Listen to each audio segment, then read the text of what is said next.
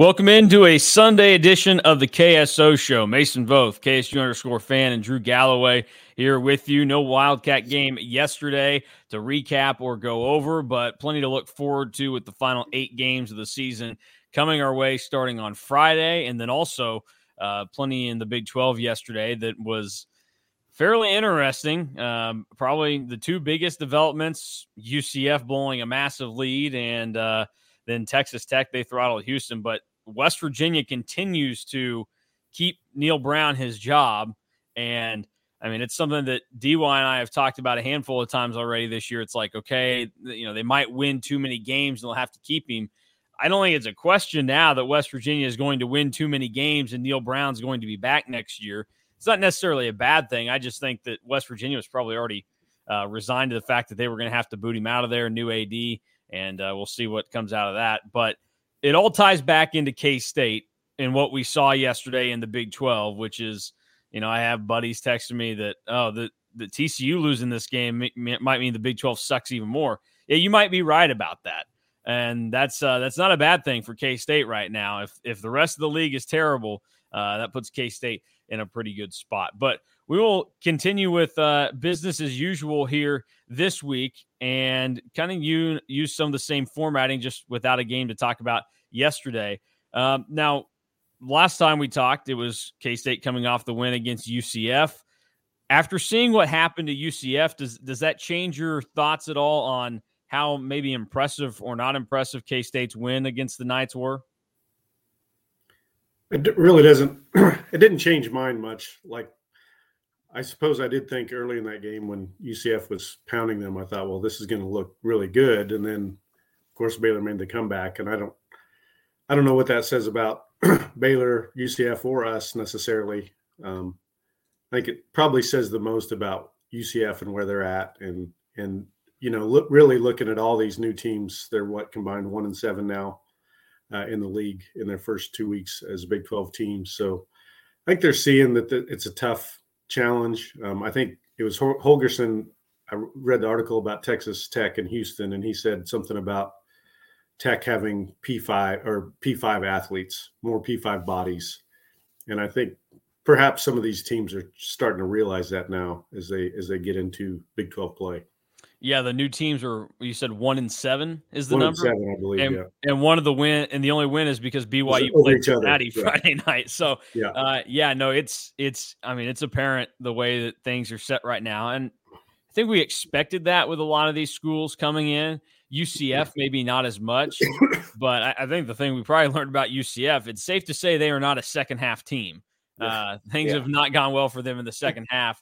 I thought it was funny seeing uh, some UCF account tweeted something about like, if this is Power Five football, then give me more of it or whatever. And during the first half of the game, I'm thinking, well, you got Power Five football last week and it didn't go well, and now if this is Power Five football, UCF might be looking to see if they can back out of the Big 12 at this point because it's not been a uh, a friendly start for them. Uh, Drew, what what did you make of the uh, the UCF result yesterday, and if that you know changes anything in your mind about K State's win over them. I mean, honestly, it, it it doesn't really mean a whole lot to me because UCF was a much better team for three quarters, it, and with the unbalanced schedule, it's not like they played like Oklahoma where you don't where like K State isn't going to play them because you have to play Baylor anyway. So like it it doesn't really do a whole lot for me in like that sense of K State has to beat Baylor anyway, probably if they want to keep going with with what we think that they could do mm-hmm. this season. So it, it says more about just like the the total collapse in the fourth quarter, and I don't think I've ever seen a fourth quarter that bad. Besides maybe uh, the Iowa State K State game in fifteen, but it, it seemed like everything that could go wrong went wrong. But then if you're UCF, like after you got that fourth down conversion, you had to feel so good when Timmy yeah. McClain is just running around and ends up finding somebody, and then you still can't capitalize on that. So it, it says more about just that it was an all time collapse more than anything else, I think. You know, it's funny you you mentioned Iowa State in 2015. The second you said Iowa State, I thought you were going to talk about K State in uh, 2018 in Ames yeah. when it felt like they had a, a you know a, a large lead that wasn't going to be sacrificed. I mean, they were up 17 with 10 minutes bad. left. Uh, yeah, that was.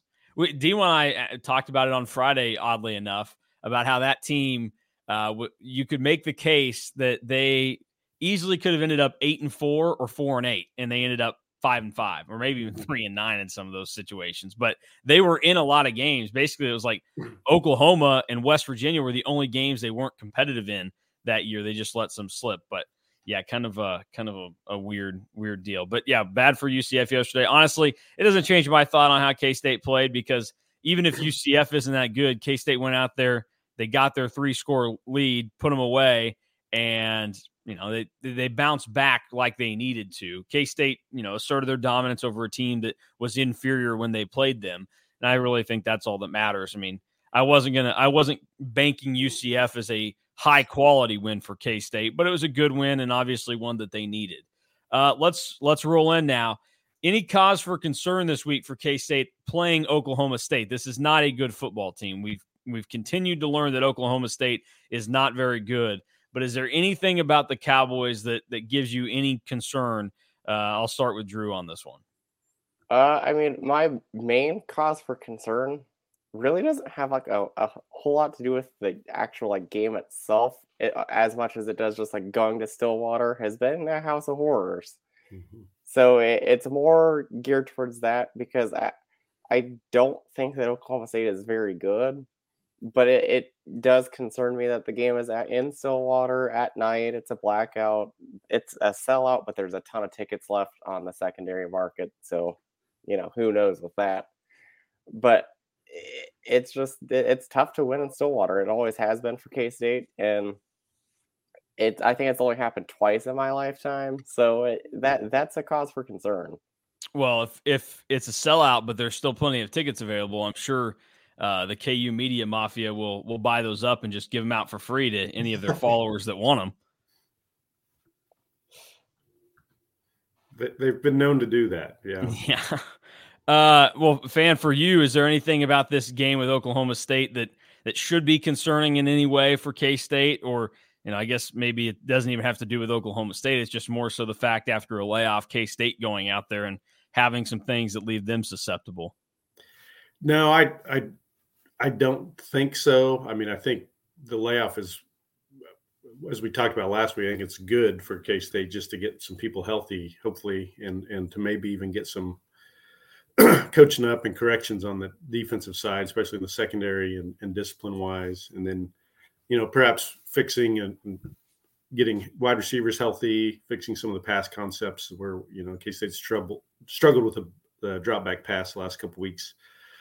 Um, but on paper, Oklahoma State is is not good. Um, really, they're decent on special teams, but the offense defense they're not very good. Um, they've got issues with quarterback they seem to have internal uh, issues in in their roster and their locker room. You know, maybe you know one slight fears maybe instead of splitting a week off for them too. You know, they had to buy as well, so maybe that gives them a chance to figure some things out and galvanize themselves. But I don't know. The uh, the end of Gundy, the last one in a quarter years hasn't looked real good. So I don't know I don't anticipate it being a, a tough game, but I, I, agree with Drew. The, the, the weird Stillwater hex um, in winning, really in football and basketball, is is kind of something that's a concern, but not a big one. So I I think we'll be fine, but you never know. It's college football. I mean, you, we just talked about UCF Baylor and the end of that game. So. Yeah. It, it's it's been a weird place for K State, no doubt. Especially, I mean, under Chris Klieman, you think about the two games that they've played down there. Obviously, 2021 was weird. I mean, it got off to a weird start. Uh, I mean, K State kind of gifted Oklahoma State some points. They kept themselves in the game, but then Will Howard got hurt. Well, I mean, that was that was still what we would call bad Will Howard, but Will Howard, I thought, actually played fairly well. I mean, you look at the numbers; he was like four of twelve for fifty yards in that game. But I felt like he was playing better and would have given K State a chance had he stayed in that game. Instead, he goes out and it's Jaren Lewis the rest of the way for K State. And they the only time the offense did anything was when he somehow luckily popped the ball out of a giant scrum and Deuce Vaughn took it like 50 some yards. Um, but yeah, this this is a place that the history suggests it, it, can be tricky, but there's nothing about this team for Oklahoma State that should. And I, you know, I, I put some weight into, you know, Chris Klieman last year was kind of checking some boxes about teams that he hadn't been able to beat yet at K State. Like beating Baylor was a big one. Uh, they hadn't beaten, uh, you know, they hadn't been able to beat Oklahoma State yet, and they were able to do that last year, obviously in a pretty big way. And now you look around at like what's left for him to do at K State that he hasn't before the Big 12 completely falls apart. Well, it's beat Texas in any fashion and overcome this year two very brutal, winnable games that they've played in Austin under Chris Klieman 2019 and 2021. And then also, I mean, winning in Stillwater to kind of rid yourself of those nasty, disgusting games um, that, that took place the first two times you went there. And also, I mean, I said this before the Missouri game. You know, said, "Oh, hey, the forecast looks fine." I don't think we're going to experience any weather delays or anything uh, this time in Stillwater, which is good.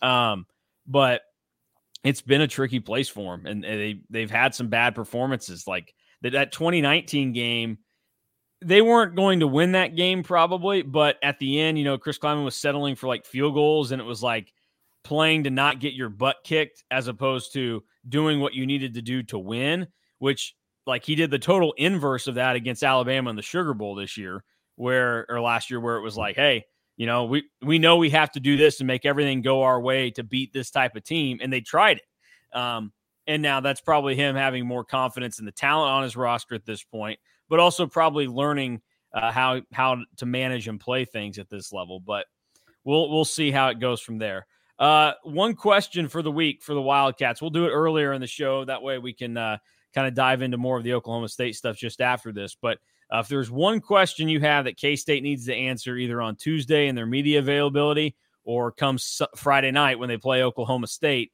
uh, what is that question?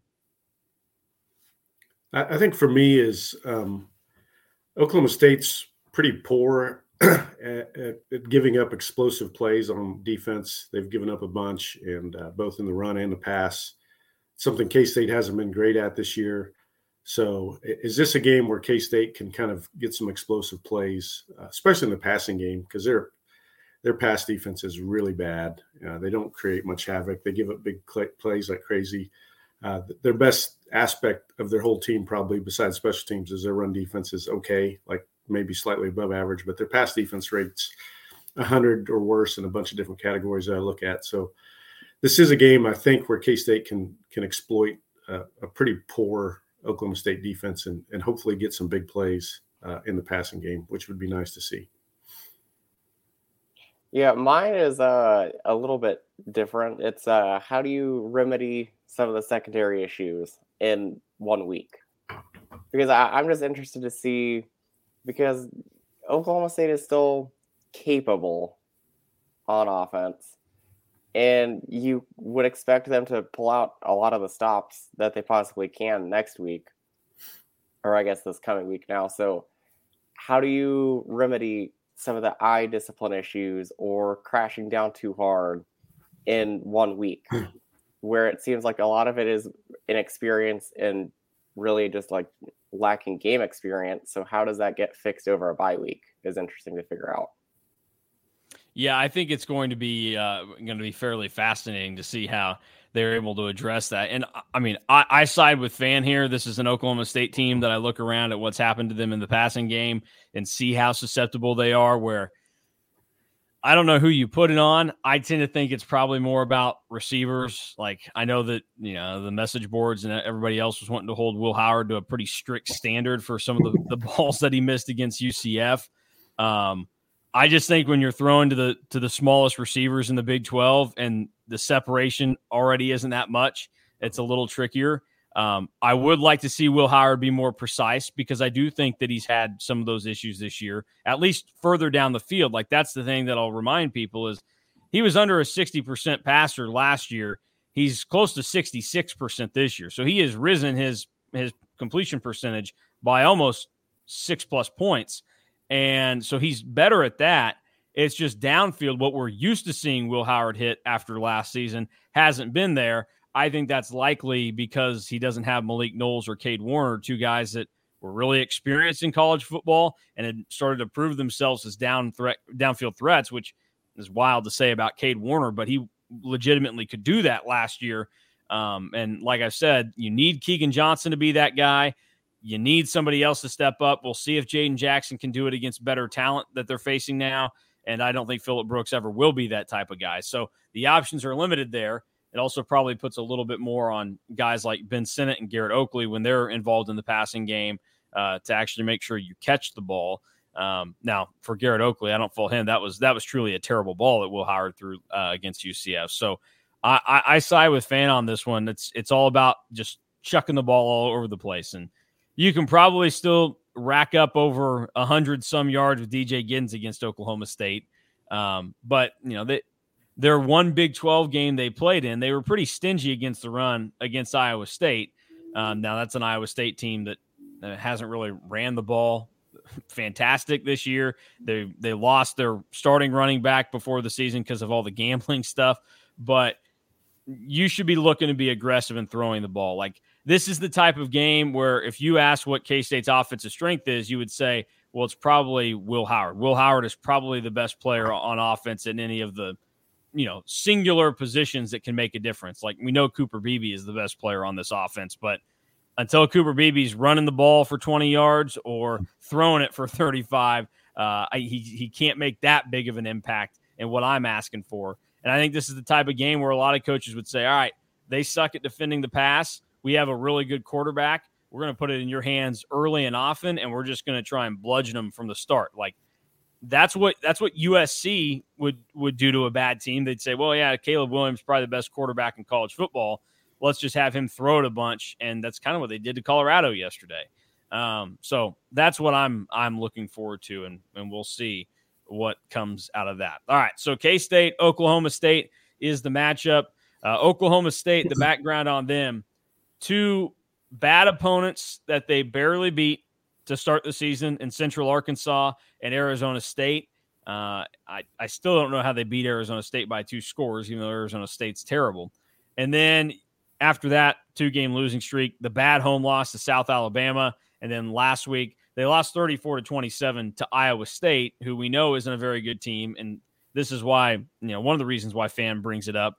Rocco Becht, who looked like he didn't have a pulse uh, at quarterback, was 27 of 38 for 348 yards and three touchdowns against Oklahoma State, which, you know, by the way, Iowa State was able to throw the ball around early on Oklahoma yesterday, also a very bad defense that we've uh, taken stock of. Now, Rocco Becht did throw two picks in that game, kind of fell down to earth. So, Oklahoma State not very good there on offense and defensively, they've given it up. The quarterback struggles have been there.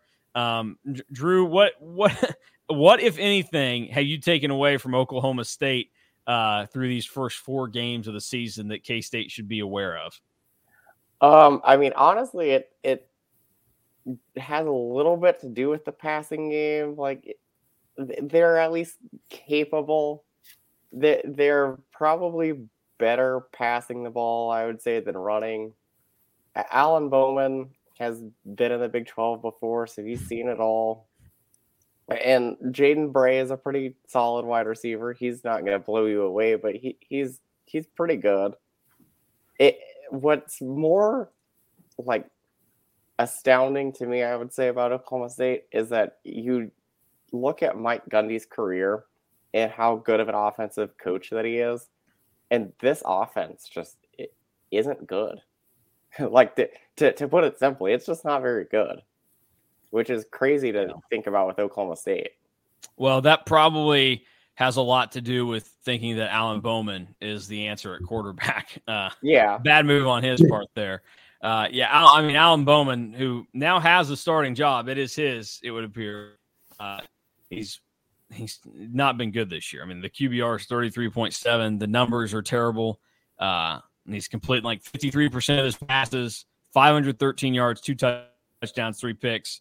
He's not good, uh, not at all. But, and but it's you think about what he was at like Texas Tech. He was better at Texas Tech, and I, I, you know, I thought it was more hype than anything about Alan Bowman with how tech people talked about him.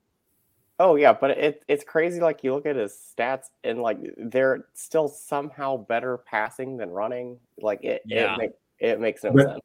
Really, that's only because they pass it so much. They pass it like sixty-two percent of the time, but they rank 100 or worse in passing efficiency, passing success rate, and passing su- explosiveness.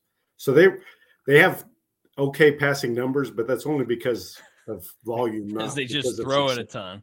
They throw it. It's weird because you're right. I don't know what Gundy. You know, you would think Bowman is a quarterback with a pulse, and they generally have some wide receivers with some talent, and I I think they still do. But man, they are not efficient. You know, overall their offense is 95 or worse in like every major advanced category that I look at. So um, that it's it's a game where you know Drew, you mentioned our secondary and hoping we can fix some of those issues. This is a game you would think you can get some health, healthy confidence back by beating a, a, a bad team. But again, you're going on the road on a weird night, Friday night, so you never know. But this looks like a game where K State's defense should dominate a pretty bad offense and hopefully get some confidence back in that secondary. Well, so you talk about fan the the passing of Oklahoma State, and it's just because they do it a lot more. Is there anything that that we should know about the run game for Oklahoma State to where if they do realize that hey, it's okay to run the ball a little bit more uh, and lessen how much you're putting on a bad quarterback? Uh, is is there anything of note there for Oklahoma State that you've seen? I mean, a little, but they're just average. I mean, it's the best part of their offense, but they're just average in in EPA and success rate and explosiveness in the running game. So um, they can be decent at it, but uh, it's not something that scares me, especially with, with the the run defense being K State's strength. I don't think it looks like something Oklahoma State can exploit. I mean, I, I think it, it, comes down to what our fears have been the last couple weeks: is is do we make a mistake in the secondary and give up a big pass play to you know they still do have a couple explosive wide receivers that can can make a play. So that's still my worry looking at this game is is will um, will our secondary make a mistake or two that gives 14 easy points to Oklahoma State that you know makes it tougher when you're on the road to do stuff like that. Well, it's probably I mean I don't know. It feels weird to talk about teams in the Big 12 like this, especially Oklahoma State, but feels like K State probably will give up maybe a, a, a dumb play or two, and it will give Oklahoma State a little bit of life. But this doesn't Oklahoma State from the anywhere to compete for minutes with K State or a lot of other teams that I would consider average mm-hmm. to good in the Big 12. Like, I don't think Oklahoma State can compete with KU. I don't think they can do it with UCF. They obviously are not going to be able to do it with Oklahoma and Texas. Um, you know, you can go down the list and, and find some other. I mean, the way the way West Virginia is playing right now, uh, West Virginia probably able to consider it an easy one. Like, I just think that this is the the type of game where if K State really comes out and plays their best and is totally locked in and and can take care of business from the get go, we're probably looking at another game like last year where you know forty eight nothing pops up. Now, if you dilly dally a little bit this is the type of game that could probably end up being like 31 to 14. And it's like, hey, we got our win. We got out of there. It's fine. I just I have a tough time seeing Oklahoma State being able to score more than a couple of times, unless I mean the K State defense comes out and they spent the entire bye week trying to get worse than what they were the first four weeks of the season. I don't know how you see things, Drew, but that's that's where I go. Yeah, I mean, I, I just there's a part of me that thinks that Oklahoma State might be the worst team in the league. Oh, I've uh, the last two weeks of Big 12 rankings, I've had them down there, and they'll be there again this week. So it, it's very possible that if everything goes right, it's like you said, it, it could be a lot like last year.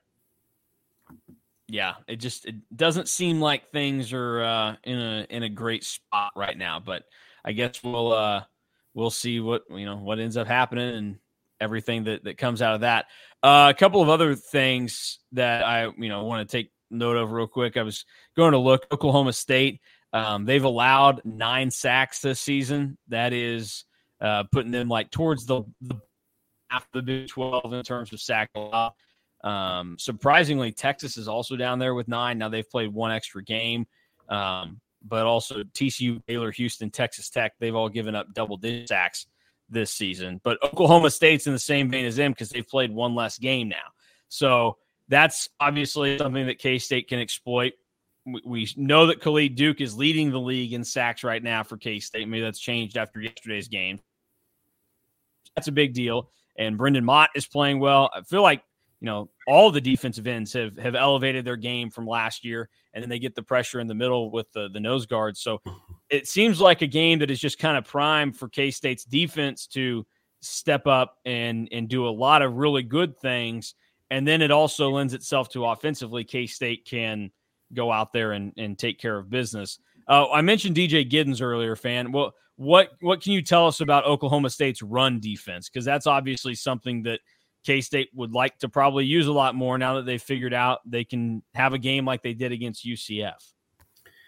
Yeah, they're. I mean, it's probably the the strongest part of their um, their team. I would say they're they're number twenty three in success rate allowed uh, with the rush, but they're hundred tenth in explosiveness allowed with their run defense. Um, pretty average on some other stats like line yards and stuff rate. Um, so they're decent at it.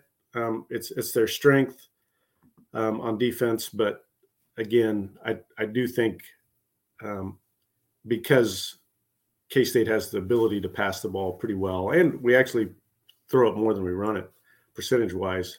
Um, I do think that makes it tougher. Um, I also think our ability, even if it's just six or eight snaps, our ability to do quarterback run successfully.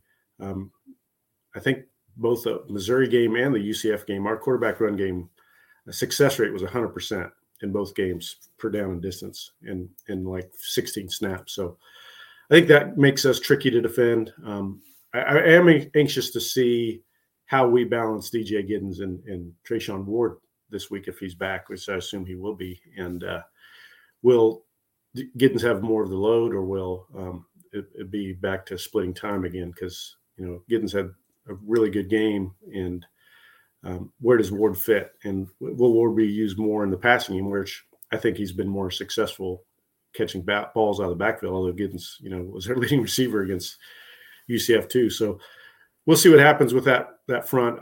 Um, it, it, could test us a little bit, I think, because their front is decent. Uh, their front seven is decent, but again, I, I do think end of the day, K State will be able to make some plays in the running game too.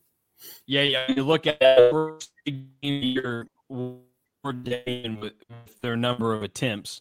Uh, Giddens got four more in the SEMO game. Ward got four more in the Troy game, and then they were they were each at nine against Mizzou. I, I think if the offensive line is playing like it did against UCF, DJ Giddens is going to get easily more carries. I think that sets up more. I think when the offensive line was struggling, they were looking more so to what Trey skills are, which is okay. He's got the more, you know, better chance, more of a likelihood to bounce one outside and make something happen on his own and and make a big play.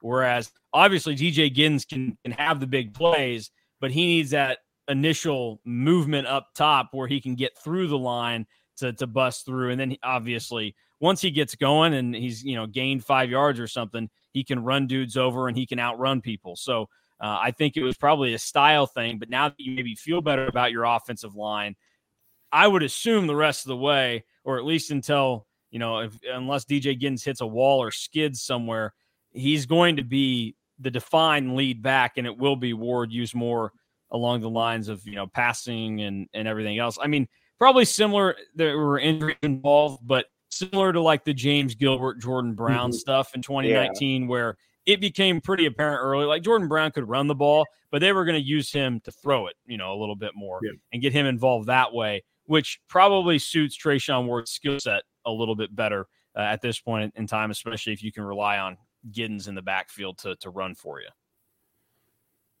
Yeah, I think that's accurate, and I think uh, the other thing is, you know, you mentioned I, I don't know what it was. Uh, DJ's YAC, but going back and watching rewatching that game and charting every play, he had a lot of plays where he, after contact, was was getting extra yards, making guys miss in this in space, which you know probably surprised a little bit, especially his ability to kind of put a little juke move on and make people miss was probably maybe the more surprising thing that some fans might have been surprised by after that game. But you know, he proved to be a pretty diverse back. Uh, all right, so I'm I'm looking at what PFF said for DJ Giddens yards after contact. Uh, any any of you want to venture a guess? I mean, he had 207 total rushing yards in the game. So rushing yards after contact for DJ Giddens against UCF. I'll let uh, either of you give a give a guess on the number. I'm going to say 70. I was going to go 65. So we're we're, we're we're on the same we're on the same page. All right. Well, you are both way off. It was 109. Wow. Wow. that's that's impressive. Is, is uh is what they have listed here. So you know, it's again not the gospel, but at least what That's we have good. to go off of. Um, and yeah, he, I mean, he can he can bruise and get through guys. So uh, that's that's a big deal for uh, for K State, and we'll see if he does it against Oklahoma State. All right, let's roll on now. Time for a little college football outsider. Obviously, we stayed home all yesterday, or at least hopefully that's what you guys got to do uh, and watch football. Uh, something we don't get to do very often throughout the year with you know K State playing. So it's either traveling to the game or just being in the stadium, and it's tougher to view every game like you'd want to. Uh, I'll start with Drew. What was uh, what was the most notable game or thing you saw yesterday in college football? I mean, I think it's that I'll stay in, I'll stay in the Big 12 and I'll say that West Virginia 4 and 1. I mean, it- we've touched on it a little bit. Uh, Neal Brown saving his job. They keep winning. It's never pretty, but they keep winning. Like it, it's impressive to see them keep continue to keep winning because like I said, the the games just are, are not pretty, but that that's what they want to do now is to muck it up and make teams earn it. And TCU didn't earn it. I think they missed three field goals last night. Mhm. Yeah, yeah, they, they missed one and two got blocked. Uh, and the two got blocked in like the last four minutes of the game. Yeah. Uh, and real, you know, real quick on that, TCU fans have plummeted in in what I think of them. They are they they might be the worst in the league right now Yeah. from like a tr- like a true like you're not a good person standpoint. You know, like I, I was thinking about this last night because I was getting ready to to shower, and so I was like, well, you know, I'll throw like the game on on my phone so I don't really miss anything. And uh, as I was getting ready to get in, is when the the second West Virginia player had to be carted off the field or whatever, and they were booing. And it was apparent that he, you know, it was a legit injury. Like they they threw the air cast on him, all that stuff, and they were booing him. And I was just thinking to myself, man, like these people are the worst. Like they, you know, they were throwing stuff on the the field last year at K State. Uh, they, you know, their, their fans. I don't know if you remember this, Drew. Like they were like turning around, like banging on the like windows. I, of the press I was about to yelling. say, do you remember that? Because yeah, it, it was all like directed at K State media too. It was so weird. It was the strangest thing. And I mean, obviously, there's also an arrogance that comes with being, you know, one of the private schools in the conference. There's also an arrogance that comes with being a Texan, apparently. Uh, it's just, there's a lot there. And I think the fact that K State played them twice last year in football in major games that were really tight and, and competitive. And then obviously, K State played them three times in basketball last year. And they have a basketball team that's very easy to dislike. I mean, you look at Jamie Dixon and it's just like, yeah, I don't, I don't like that guy. Uh, Eddie Lampkin, also not a very likable guy. He's gone now. Uh, Mike Miles, I didn't like him because he was a fake good player. I mean, everybody else kept trying to tell me that he was good. I, I still don't buy it.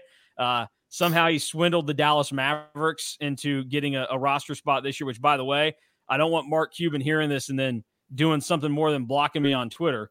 Uh, Mark Cuban has me blocked on Twitter. Noted Mavericks fan Mason Voth is blocked by the owner of the team on Twitter only because I didn't tweet at Cuban. I questioned the deal for Kyrie Irving, which seems more than fair to question why any team would want that head case and pain in the ass on their team. But, you know, whatever. So I, they're the worst because I was thinking to myself, okay, they are legitimately like the throwing of the trash, the booing people, like all this, like it's fine. But the dude was hmm. legitimately hurt. You know, we, we can have our fun and I can talk about how much I dislike people that went to the University of Kansas because they have a certain arrogance and a certain way about most of them that I'm like, yeah, you know what? We're, we probably wouldn't be friends, but that's okay. Like, you don't have to be friends with everybody. I've never gotten the feeling though, even despite my trips to Allen Fieldhouse or whatever, that I'm going to get booing towards injured players and trash being thrown on the field or the court by KU fans. I think I just hate their personalities. I don't hate them as people. I just, you know, what I think I hate TCU people as people now. I think they suck. So that's uh that's my big takeaway from yesterday in the Big 12. I my wife was even, you know, seeing stuff about TCU. She's like, "Oh, these people are the worst." Uh, let me let me let me read some of these. Uh, although let's see.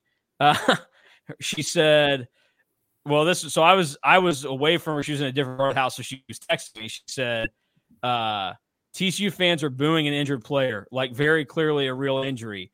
Uh, carted the guy off the field and said they aren't replaying it because of how bad, but yet fans booed when he was down. And then she said, pretty effed up school. We'll gladly cheer against them. Stupid frogs. Stupid frogs. So, I mean, uh, look, she took TCU to task yesterday. I also say all this as I have a cousin that is a big TCU fan. They live in Fort Worth, like five minutes from campus. His wife went there. His kid, giant. I mean, I, I enjoy his kid wearing a Max Duggan jersey all of last year. Like that, just whatever. Uh, also, Sonny Dykes, kind of a psycho too. He went off on the ref yesterday. So I got a lot of issues with TCU. So they're they're down there. They suck. Uh, we'll, we'll, move on. A fan, what did what did you see yesterday in, in college football or the Big Twelve? Well, this is a little. I, I agree with Drew's. W uh, West Virginia's win was probably my biggest surprise, along with Baylor's comeback. But uh, I did find the Texas Tech game a little bit interesting, probably because we're playing them soon as well. Um, I mean, we talked about Oklahoma State maybe being the worst team in the league. I think it's still Houston. They're not very good. Um, they came into Lubbock and and really played really well for a half, and Donovan Smith was was really good for them as well.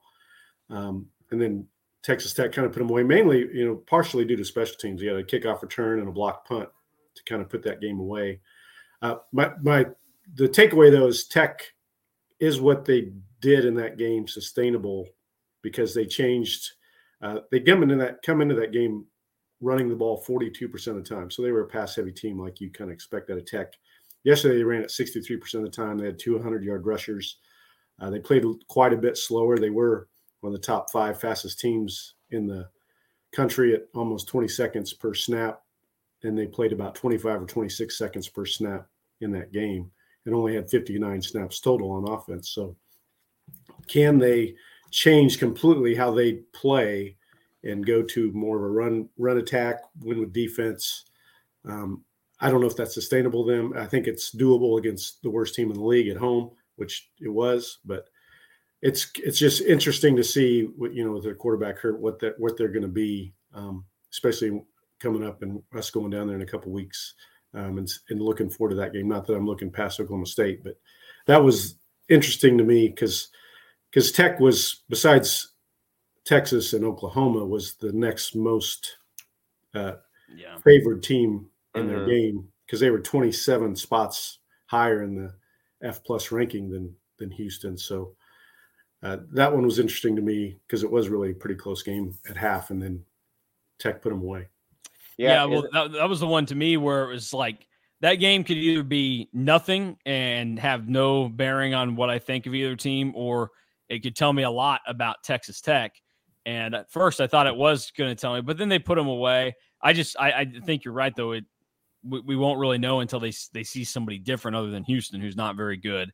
And I mean, uh, we know Tahj Brooks is a capable running back if mm-hmm. they they turn to him mm-hmm. more. Um, but I, am just, it'll be fascinating to see how they they work things out throughout the year. I at this stage, I do think though my my my tune has changed.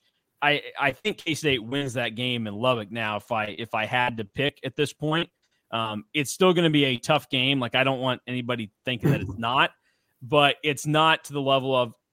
I was convinced K State was losing in Lubbock this year. I mean, it mm-hmm. felt like that was mm-hmm. going to be a good Tech team, and I always say like these teams on the rise, they need like that monumental big home win or whatever. And you could say for Tech it was Texas last year, but that really wasn't like an ascension that was going on there. Like that was just kind of fluky. It wasn't in the middle of this. This year, that's what K State would have been for them. Um, that's, I mean, that's why I'm convinced that KU beats Oklahoma and Lawrence this year. I think KU is looking for that first signature win, and better for it to be against Oklahoma than K State uh, in that building. But Tech Tech is fine. They're just a lot more along the lines of what we probably think of West Virginia and TCU being right now, and that's not the scariest of teams for K State to face. Somebody you have to be alert of, but you can you don't have to be you know crying inside because you're about to face Texas Tech. Uh, see, you said that you felt okay about Tech after the second half. I I feel kind of worse about where I think Texas Tech is because of how long they let Houston hang around, and you allowed 28 points in the first half. Like I, I guess that they scored 35, but th- that that is cause for concern. I think for them. Yeah, I mean, and they they did let Donovan Smith light him up. Uh, he was 29 of 40 for four touchdowns and 335 yards, which I'd have to go and look, but and maybe fan has this on him, but like what his what has Tech's pressure on the quarterback been like this year? Um, like by the numbers, what what what is there? Because that was one of the big things at media days that Joey McGuire was spouting off about was, you know, they, they just lost Tyree Wilson, a first round pick mm-hmm. that got to the quarterback, and he said, well, actually, like you know, I, I think we might be better in that position this year than now. And uh, where where where do they sit, and how concerning is that? I, I would say they're not. I mean, I I, I use Havoc, uh, TFLs, sacks, tackles for losses. Sorry, Mason. Sacks. TFLs. pass breakups. Oh, by the way, I was listening to their game a little bit driving yesterday, and he actually did say tackles for loss one time. Oh, okay, so, all right. Well, then you know uh, he's maybe he's, he's, listening to you, Mason. He's in his ten step program to to get better. Anyway, before yesterday's game, Tech Tech's front seven havoc rate was number 117 in the country at eight percent. So they are not causing a lot of havoc with their front seven um, okay. this year so far. I don't know what they did yesterday, but it's not good. Well, then I'll, I'll, throw this out there. Tyree Wilson is kind of horrible right now in the NFL. I well, he, did he get drafted by the Seahawks or where did he uh, end up? Oh, Raiders. Yeah, Raiders. That's yeah, right. They have him as like the lowest rated uh, rookie edge rusher right now. Mm. Mm. Mm. Well, that's tough, you know.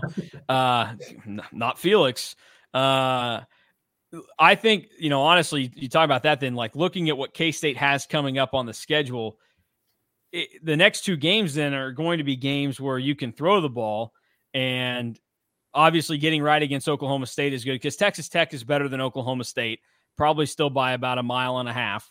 And so I think that if you get that confidence and you get things kind of clicking and locked in against Oklahoma State, then you give yourself an even better chance to go on the road in Lubbock and realize that you have some things that you can do well with.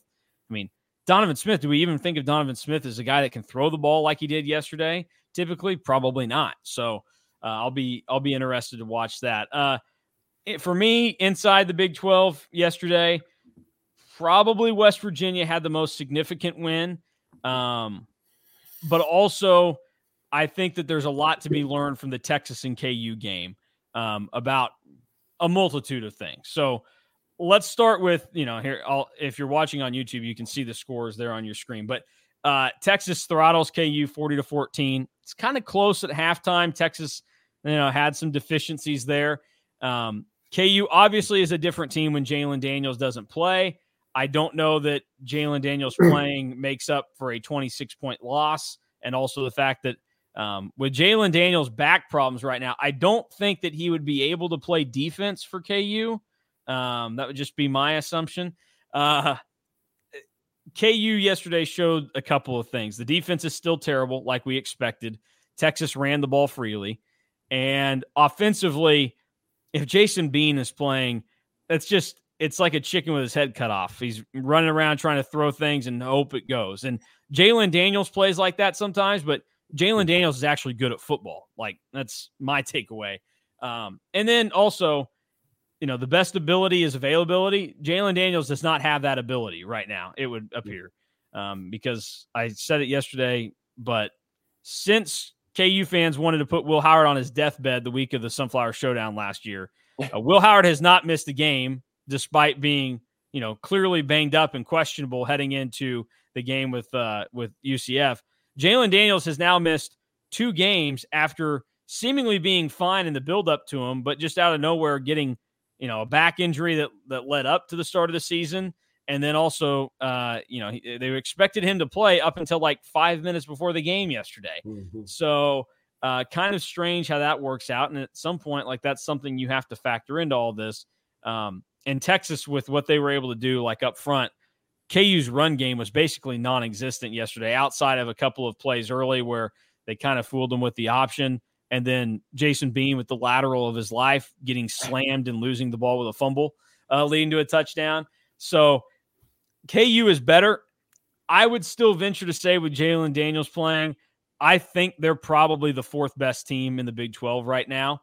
But I think the gap is now widening where two and three is K State and Oklahoma in whatever order you want to put them.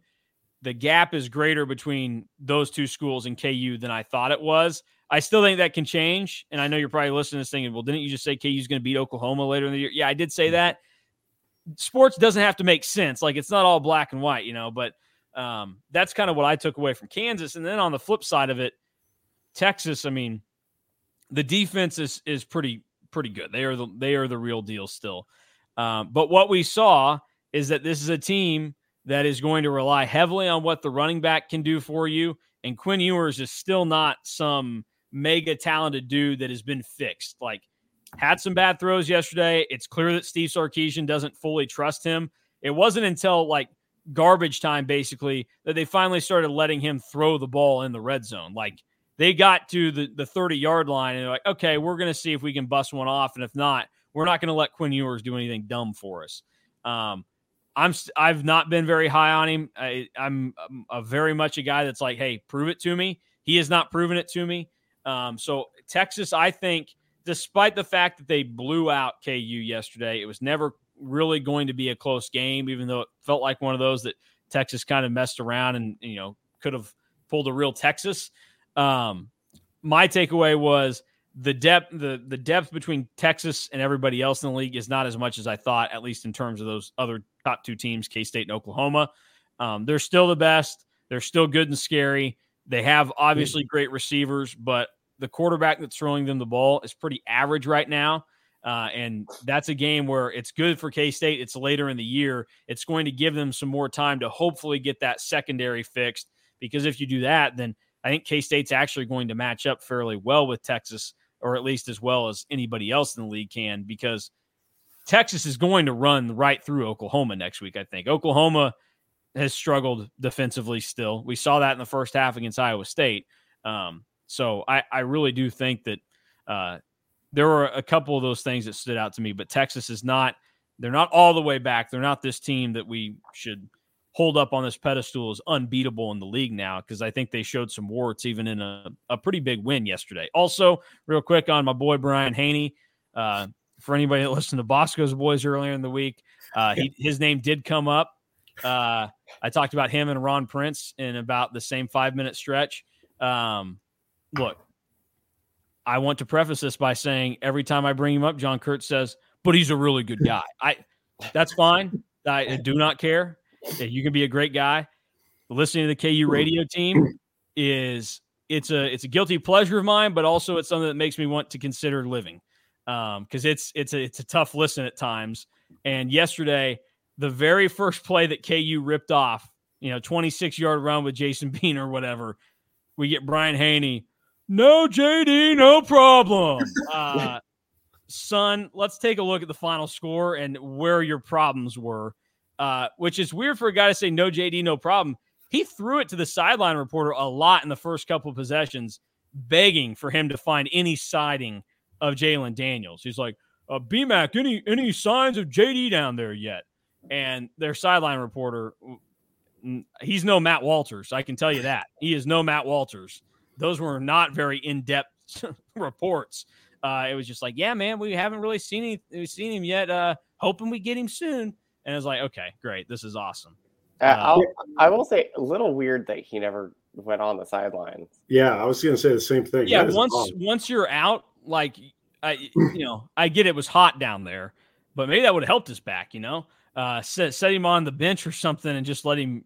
I, that was weird. That was very strange. It's it's an odd ordeal with with how that's gone on because there's been a lot of whenever he's been out, it's just there's a lot of secrecy and and weird things behind it, more so than any team with a quarterback, you know, being out. Like obviously the Will Howard stuff, there was secrecy and there was some kind of weirdness there, but it wasn't in terms of like, oh, this is odd. It was just that's how coaches talk about their quarterbacks when they're out. I don't know. Well, that's going to yeah. be a, a, fascinating thing to follow all season long. And I did hear, I only heard TFL come out of his mouth yesterday, so I was like, oh, of course he said it again. Uh, well, but, but but you you mentioned, you know, my takeaway again is, I've always thought KU's offense is good if until their defense even becomes average. Yeah, they're going to be struggle to be more than a six or seven win team. And you know, Jonathan Brooks had 218 yards and averaged 10 yards a carry against KU yesterday. I mean that defense is still awful. And they talk about, you know, several of these transfers they brought in and how much better they are up front. And I, their their havoc numbers are good. I'll give them credit for that, but they're not stopping people and they're not yeah. keeping people from scoring. So it's still going to be a problem for them. And I just think it's one of those deals too. You got to look at who these teams have played early in the season. I mean, it's just like I, I, you know, some of the things that K State has done well. It, you know, after they played SEMO and Troy, it's not like, oh yeah, look at this, Will Howard Heisman you know, like yeah. he, he put up good numbers against terrible teams, what you're supposed to do. KU played Missouri State, who is terrible as an FCS school this year, you know, because Petrino ditched him for for A and M. Illinois, who I hate to say it as a as an, an honorary Illini, uh, they might be the worst Power Five team in football this year. Nevada, who might be the worst team in football this year, and then BYU, who you know they screwed around with Sam Houston State at home to start the year, and then Houston blasted them. BYU beat Cincinnati. I think BYU and Cincinnati aren't very good. Um, BYU is at least showing that they can maybe beat the bad teams a little bit more than Cincinnati can. And then what happened yesterday? So I just think you got to wait until teams sh- show you what they really are against better competition. But you could still see the cracks early for KU. It's going to be kind of interesting to see how if they're able to continue to get pressure as the year goes on because they obviously can't stop anybody running the football. Um, that's apparent. They play UCF this week at home. That's going to be probably a pretty entertaining game to watch and keep an eye on to see how it goes. But then after that, I mean, it's a it's a good schedule for because they play BYU. They already won that game. They play Oklahoma State. They play Cincinnati. They play Iowa State. This team's going to win at least seven games this year um, maybe more because of the schedule. And I think you look around at probably the top four teams in the Big 12, you can go through their schedule and say, oh, because of who you play, you're going to be able to win X amount of games. It's just about what you can do in those games that are toss ups or people don't expect you to win. Um, but it'll be it'll be fascinating to watch. But they they struggled yesterday. I still, you know, as much as I've you know talked down on them here, um, although I think I've said some nice things about KU. I mean, I, I did say earlier that I don't think you're horrible people like I do TCU fans. So you should take that with you. And again, I, I don't dislike Brian Hanni. I just don't like listening to him and David Lawrence and their sideline reporter on the radio. Except I do because it's like a it's like a car wreck that you can't look away from. Uh, but we'll, we'll see how how it goes from there. All right. Uh, any other thoughts from the Big Twelve this week before we kind of look ahead to what's coming uh, this next weekend? Uh, no. I mean, BYU kind of like West Virginia. Never, no game was pretty, but somehow they will they win. Yeah. And my thought is, I do think, I, I do think, did is it possible Baylor is going to wake up after a win like that? That is a win that can yeah. help a mediocre yeah. team play better than they thought they were because they looked dead in the water when they were down 35 to 7 but to make that comeback, you never know what that can do to a, yeah. to a team in the locker room. Well, and you know, you look at the the schedule next mm-hmm. week. Then that is that's a very interesting game with Texas Tech now, yeah. based off of how both teams kind of bounced back and responded last week. So games next week in the Big Twelve: K State, O State on Friday. Uh, that's six thirty on ESPN, and then 11 a.m. Red River, Oklahoma, Texas, ABC. And then three o'clock UCF KU. That's three o'clock on Fox. And then two seven o'clock games Tech and Baylor, TCU and Iowa State. Uh, Tech and Baylor's on ESPN two. Uh, TCU Iowa State, a wild one. I don't know if it's been announced yet or not. They are either going to be on Fox or FS2. So they are either going to have eyeballs or not. I with, uh both losing yesterday, you gotta think that that might lean more towards FS2, right? It's yeah. got to be FS2 now, right? I, it has to be. I can't imagine it's not. Uh, well, I don't know. We'll we'll see how that uh, how that ends up playing out here because yikes. Uh, it looks like the they're going to have to decide between Fresno State at Wyoming or TCU at Iowa State for that seven o'clock Fox window. Oh, well, it's got to be Fresno, Wyoming. That that's probably the best yeah. Mountain West game of the year. Yeah. Yeah. Uh, well, we, we've talked about K State and Oklahoma State, a little bit about UCF, KU, and how Tech and Baylor is interesting. Uh, what next week in the Big 12 are you most looking forward to seeing? Because really, Texas and Oklahoma, we get to find out a lot more about these teams now. They're now that they're going to face some legit talent. I think.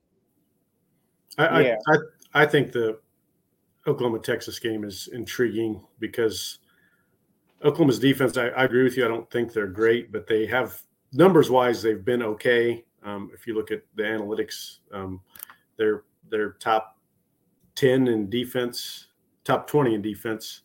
Um, so they've been okay. Um, this is going to be a really game to prove it, you know. And we, we talk about Texas passing game, super talented receivers. Uh, Ewer seems to make some boneheaded mistakes that that are costly, um, and and how that's going to match up. And then Oklahoma's offense, I do think, is pretty good um, with Gabriel's, but we'll see. You know, how does that match up against a pretty good Texas defense? So I, I, do think that's an intriguing game and will be very telling. Not maybe more about the status of where Oklahoma's at and are they a true contender, um, or are they going to be falling by the wayside again as we get into Big 12 play? Yeah, I'll I'll throw it out there. Texas and Oklahoma can kick rocks, so I'll be watch. I'll be paying more attention to Texas Tech and Baylor. Uh, Tech, who knows? Like they won ugly yesterday. We kind of talked about it and Jimmy hit it right on the head with saying that Baylor, that's a game that could really spark them and kind of lead them the rest of the way. TCU Iowa State doesn't seem very entertaining. I'm, I'm going to just say it. I don't know that there's a single Iowa State game that could be deemed entertaining uh, the the rest of this year. That's that's not a team that I would uh, would want to have to watch 12 games of football for this season. Uh, so you know, shout out to my my former coworker and friend Alec Bussey, who uh, is having to watch 12 games of Iowa State football this year, uh, regardless of, of what takes place. But you know, it's it's a lighter schedule in the Big 12 next week, uh, and really. K State, Oklahoma State, from a, an outside th- that bubble perspective, everybody else in the league is like, well, it's on a Friday night, so if I'm at home, I'll watch it. But they're probably having the same thoughts about that as Iowa State TCU. It's like, why would I watch that game? Uh, really, it's just those three games in the middle of the day Texas OU, UCF KU, and, and Baylor Tech. Uh, they all have their merits for different reasons. We'll get to see where OU and Texas stack up against against each other, and then KU UCF. I mean, it's going to be probably a pretty telling game for for either side. Mm-hmm. Uh, sounds like maybe John Rhys Plumlee will be back for that game. That certainly adds a, an element for UCF that would help them against KU. Um, but that that'll be a fun one to watch. It's you know, it's like a it's like an extra bye week next week for at least everybody that's not on the, the football team for K State because we'll get a full Saturday at home again of, of watching football as opposed to uh, having to scramble around and everything else. So, uh, any final thoughts before we we end things on this Sunday and uh, get ready for K State Oklahoma State on a Friday night?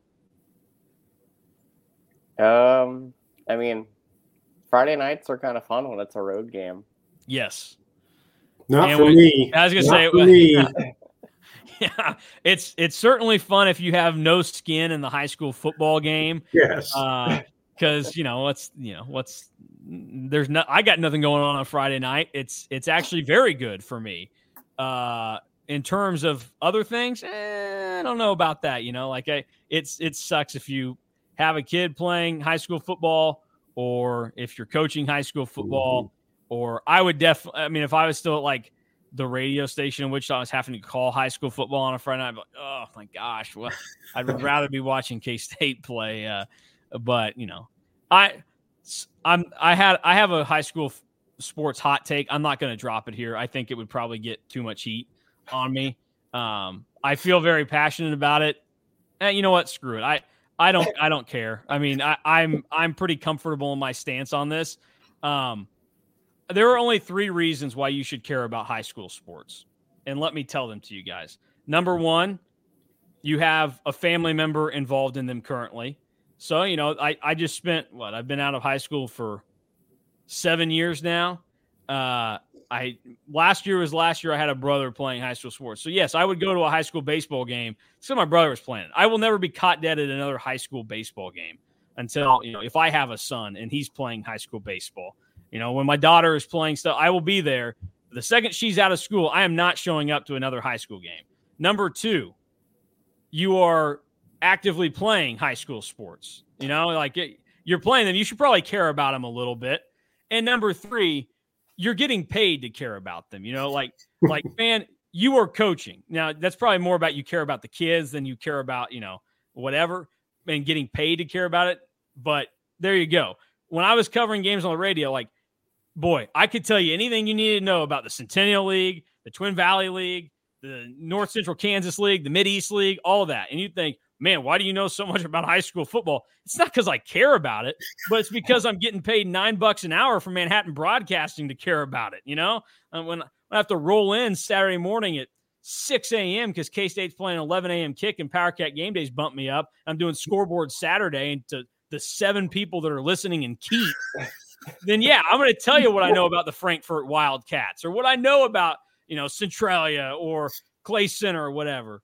But you know, I when I was down Wichita, I sometimes the guys I work with they want to talk high school football on on our radio show. I'm like, this is the this is the worst. I do not care about this conversation at all. I could care less about what happens to Wichita West and Wichita East tonight.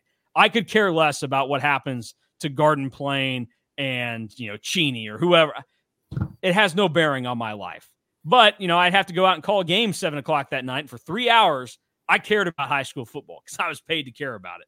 Those are my three things. You guys might feel differently. Obviously, for like, you know, Drew and I are now, we, we obviously work for a place that, uh, you know, that the high school football thing is kind of important there. So, again, getting paid to care about high school football. If this was not your dr- job, Drew, would you have gone to a high school football game this year or last year? Oh, no.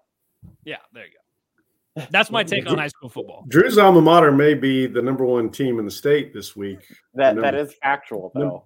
Number two, and they're really good. I will I will say from oh. firsthand experience, they may have the best defensive front seven that I've seen. Drew, are you, one of has, my one of the, one of the best I've seen in twenty some years of coaching. Is he hit you up and said, "Hey"? We got a great team this year. Why are we not selling out? You know, like get give some tickets to your followers, get them out to rule. That hasn't happened yet. No, it's weird. I you know, I I I thought that was just something that all athletic directors did was go to social media and plead and cried, please show up, please show up. Uh, no, okay. Oh, you're not. You don't want to come. Well, here are some free tickets to our influencers. Uh, you know, they'll give them away for us. Yeah, it's wow. great when ads take to Twitter and do stuff like that, especially of Power Five programs. Yeah, yeah, I mean, it's like Travis. I mean, you you were there for a basketball national title. What are you like? Chill out. I, I don't know. It's it's weird because uh, obviously when I was working in radio in Wichita, Big 12 media days, I had to cover both K State and KU while I was down there. Aside from the one year where KU didn't get on the plane and didn't show up, um, that was funny. Um, that was a great real entrance into to the Lance Leipold era. But the, you know, the second year I was down there, I did get to talk with Lance Leipold and Travis Goff. And Lance Leipold, I mean, he's kind of a quirky dude, but I think we know a lot of college football coaches are. Mm-hmm. He came off as like a dude that obviously knows what he's doing and is likable and all that. Um, even though I, you know, I, I get some people can say, you know, his personality seems a little. Talking to him, I I very much enjoyed that. Travis Goff, snake oil salesman and a dude that is always looking to be on the the offense. Like I, I said it on the boards the other day when people were talking about the you know the tweet that he put out or whatever, and everybody begging for people to show up to, to games to watch a good football team. I was like, you know, he's the kind of guy that he could be, you know, on the other side of the room and he sees you talking and he's going to think you're talking and laughing about him. And so he's immediately got to say something and get out in front of it. When in reality, you're just like, hey, yeah, like, uh, you know, a little cold in this room. You know, they could bump the air up from 68 to like 72 or something and save him some money. And Travis Goff would be over there like, what, are you saying about me? What you, uh, uh I don't know. He's just very uh, on edge and and worried about that kind of stuff. Like, and I get it to some extent. You have a good football coach in Lance Leipold that people view as being easily pluckable. You want to try and do as much as you can to show that this is a place that you should want to stay at and you can be successful at. And obviously, you can get to a certain level of success, but you need people to care about it at some point. Like Jim Harbaugh, obviously, the NFL is a little bit of a different beast, but I bet if people cared a lot more about Stanford football, he probably would have had a tougher time bolting for the 49ers. Instead, he's got, you know, top 10 teams every year, Pac 12 champs, and it's like, we've got 500 people watching us tonight, you know, against at home against like Oregon, or it's all green in here. And I think, you know, you're doing all you can, but uh, yeah, Travis Goff, uh, he might want to take a break from social media. You know, I, a lot of celebrities do it. They take breaks and they're gone for like five days. I think five days would be helpful for Travis Goff. You know, take a little step back, Trav. It'd be okay. Uh, but I'm sure if any KU fans get a hold of this episode, they're going to just be tweeting nasty things at me again. They tweeted nasty things at me after my KU food review uh, at the Illinois game, where I complimented their football team and crowd. I I said nice things in that. I even complimented the dish that I ate. Like I whatever. They they're an odd bunch. But I don't hate you guys. I want you to know that. I hate your school and I hate that you went there, but I don't hate you as people, most of you, like I do the TCU Horned Frogs. They suck and we should hate them as people because they're awful.